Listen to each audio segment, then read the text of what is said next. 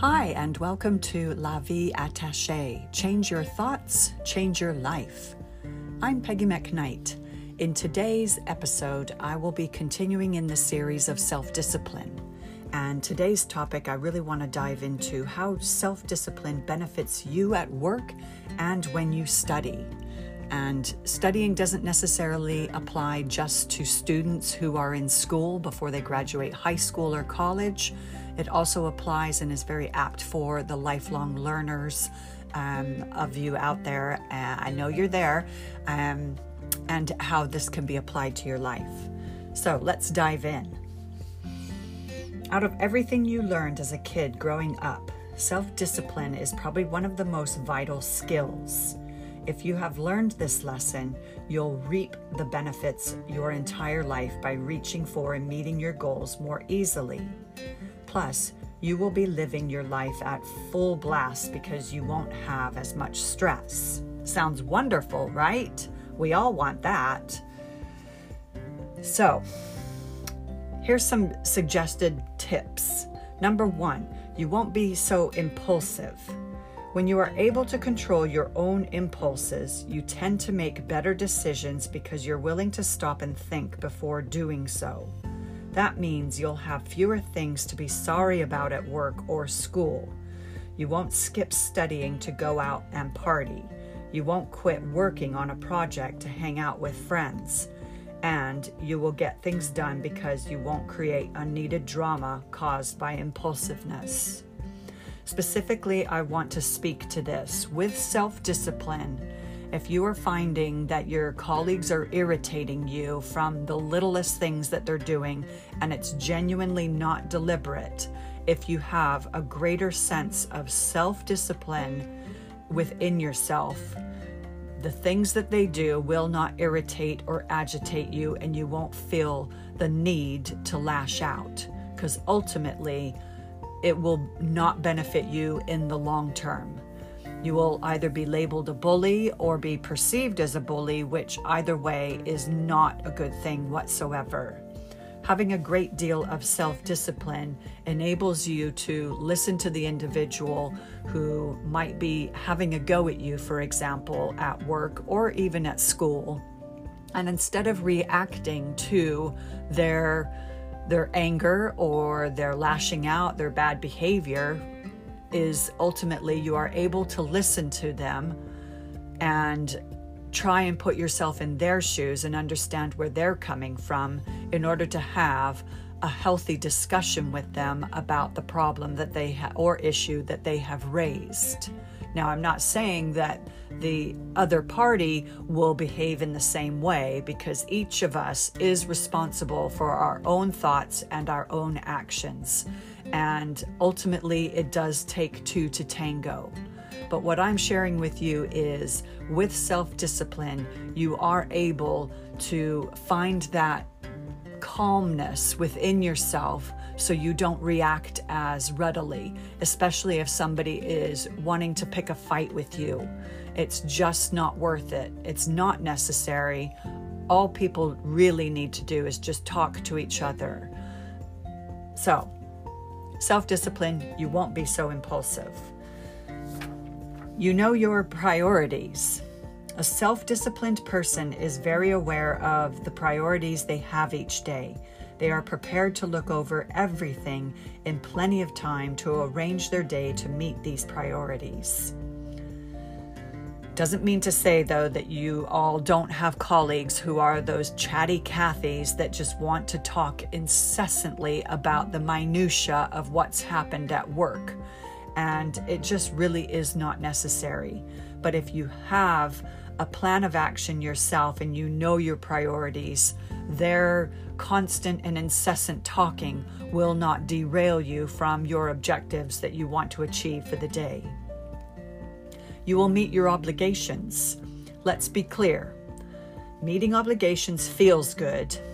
It's not a downer or a drag on your life. When you follow through and do something at work or school, or life for that matter, that is important. It feels good, and you want to do it again and again and again. It reduces procrastination. You may think, Hallelujah. Thank goodness. Finally. Procrastination is really a symptom of a larger problem, usually a lack of confidence in skills, imposter syndrome, or fear of success. When you have self discipline, you tend to make a schedule that doesn't consider your mood or anything but getting it done and done right. But right doesn't mean perfection, it just means getting it done. And over time, the right way of doing something will become much easier and more natural to you. If it's something brand new to you that you've scheduled in and you are not procrastinating about, making mistakes is okay. Give yourself that permission to make those mistakes and feel good about yourself because it's really not the end of the world. Nobody's died, right? So, as long as you are learning and growing from those initial experiences, ultimately, non procrastination and just getting the job done and doing it right will fall into place nicely. You don't need passion to finish projects. One of the biggest myths of life is that you should work or do things when you feel like it. Or have you always heard, do what you love? When passion strikes, it is the time to work according to many. However, this is not a good plan. You're not going to feel passion every single day. When you have self discipline, you tend to get it done regardless of your thoughts and feelings. And also, are you the type of person that gets really excited about something new and different, and you have the energy and enthusiasm initially, and you're just really ticking along nicely, and you know, the momentum is there, but after a while it starts to wane, and then you start to think, eh, not so excited about this anymore. That's when you really need to check in with yourself and find out okay, why is my enthusiasm or my passion for this project waning? What can I do to bring that back? What can I do to build that excitement back into it? You'll be much healthier due to not eating everything you see, not avoiding exercise, and working hard instead of avoiding work, which is actually stressful you're going to be much healthier. You'll feel better physically and mentally because you're making better choices. You have better relationships. When you're not just saying whatever comes to your mind, and when you're not selfish but are there for your friends and family, you're going to have better relationships. People know they can count on you. Sometimes, though, in life, relationships can take dips and turns. And if someone who was there for you and was on board and engaged with you and suddenly stops all communication or perhaps maybe, I don't know, unfriends you in Facebook, you need to reach out to that person because that's really a cry for help from them. They're not dissing you, they're not upset with you. They just are going through their own stuff that you, as a true friend, care about them and really want to find out about. Don't make it awkward. Don't sweep it under the carpet. Don't act like there's nothing wrong when you know damn well that there is something wrong. Just reach out to them and find out what's going on. You know, how can I help you? That really will help your relationships and also to build stronger ones because you're showing and demonstrating to that individual who is going through something whatever it may be, some situation in life where they really do need a helping hand and they need somebody to reach out to them. So be that friend that is there for them, that supports them, that encourages them. Don't take offense if they have done something like dissing you from Facebook and dropping you. Find out what's going on. What's their problem? You know, maybe you want to be as blunt as that, and maybe sometimes that does work. It's all about, you know, building those relationships and communication because ultimately you've got to ask yourself, well, how good of a friend was I in the first place? That I just, you know, took offense and dropped him like a hot potato. That's really no way to build friends in life.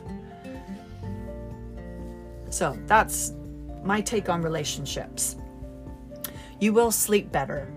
When you get up at a normal time each day, go to bed at a normal time each night, and eat right most days, as well as do what you say you'll do, you'll probably sleep a lot better every night. And finally, you'll feel less guilt. When you follow through in life, whether it's something you promise to yourself or someone else, you feel less guilt. You won't have any reason to feel guilty due to your good choices. When you have self discipline, it doesn't mean that you aren't a fun person or that you can't be spontaneous.